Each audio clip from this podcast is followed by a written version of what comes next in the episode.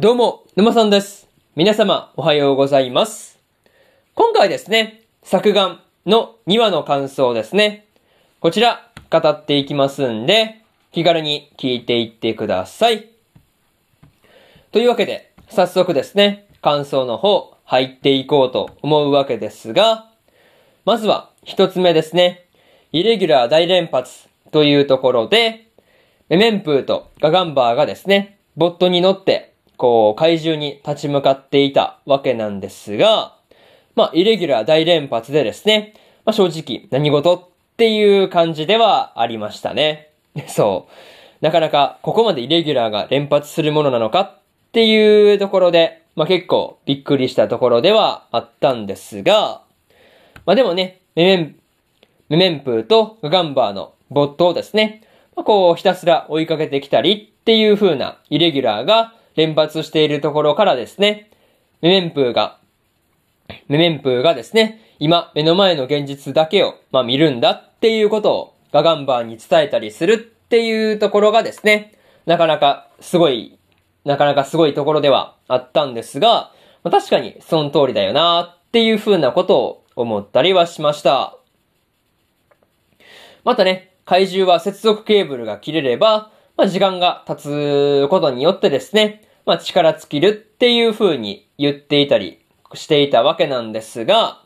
まあ、接続ケーブルっていうところで、まあ、何か、こう、秘密がありそうな感じがするなっていうところでしたね。そう。何かしら、その接続ケーブルっていうところに、今回の事件の、まあ、こう、なんていうかね、原因というか、なんかそういうところがありそうだなっていう風にもね、考えられたりするところでした。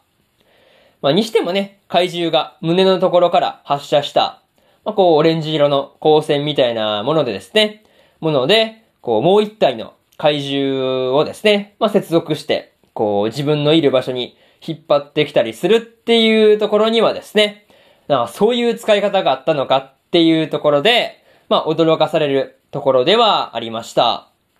まあ、そういうところで、まず、一つ目の感想である、イレギュラー大連発というところ、終わっておきます。でですね、次、二つ目の感想に入っていくんですが、でっかい花火というところで、ガガンバーとメメンプーのですね、二人が協力して、地面に穴を開けて、こう、怪獣2体を、こう、まあ、落下させるっていうことをね、まあ、穴のところに落とすっていうことをしていたわけなんですが、まあ、その可燃性の鉱石が採掘できる場所に対してこう火をつけたことで、まあ、こう倒してしまうっていうところがですね、なかなかナイス発想っていうところではありましたね。そう。まあ、ナイス発想というかナイスアイデアか。ナイスアイデアっていうところがあったんですが、まあ、しかもその時に上がったですね、花火もなかなか綺麗な感じではあったんですが、まあ、それをボットから顔を出して見ているメンプーとがですね、まあ、すごい、こう、微笑ましい限りではありましたね。そう。すごい見ていて、ああ、なんか戦い終わったなっていう感じがあったんですが、まあその前ですね。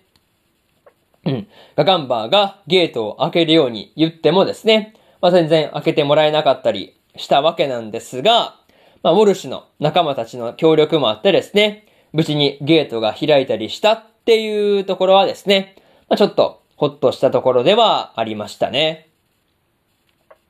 まあ、でも、この時にね、ゲートが開かなければですね、本当にどうするつもりだったんだろうっていうところで、まあ、ちょっと気になるところではありますね。そう。まあ、そこまで行けば気になるんだよなっていう話と、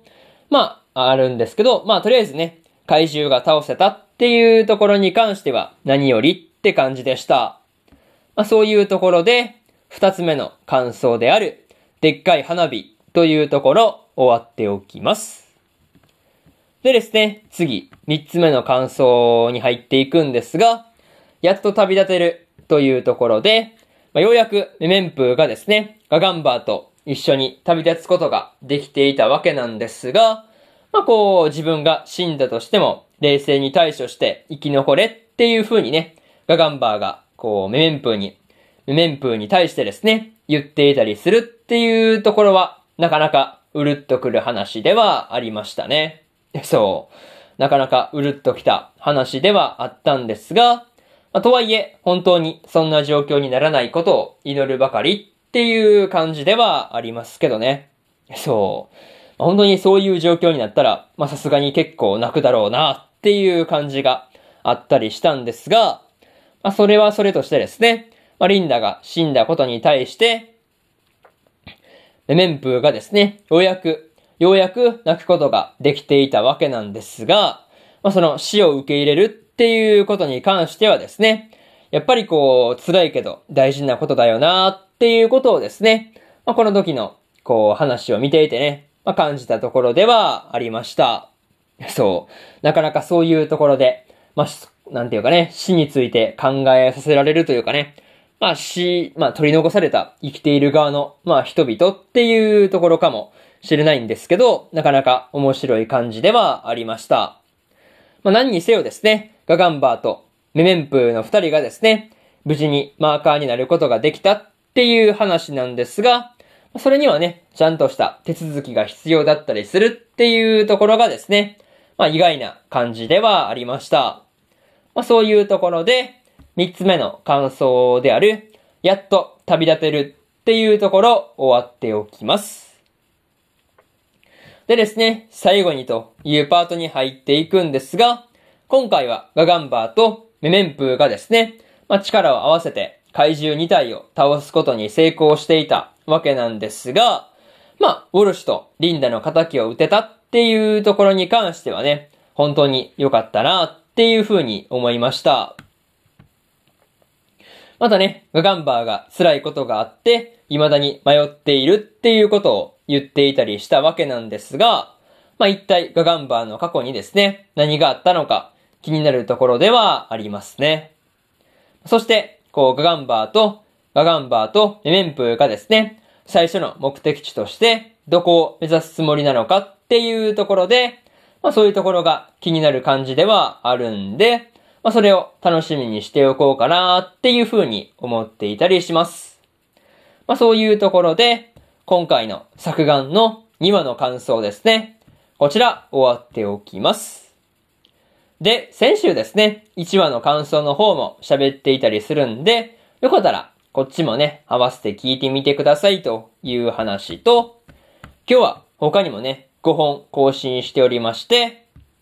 月とライカとノスペラトゥの第2話の感想と、海賊王女の第3話の感想、そしてですね、ワッチャプリマジの第3話の感想ですね。こちらと、見える子ちゃんの第3話の感想。そしてですね、タクトオーパスデスティニーの3話の感想ですね。この5本更新してますんで、よかったらこっちの5本もね、合わせて聞いてみてくださいという話と、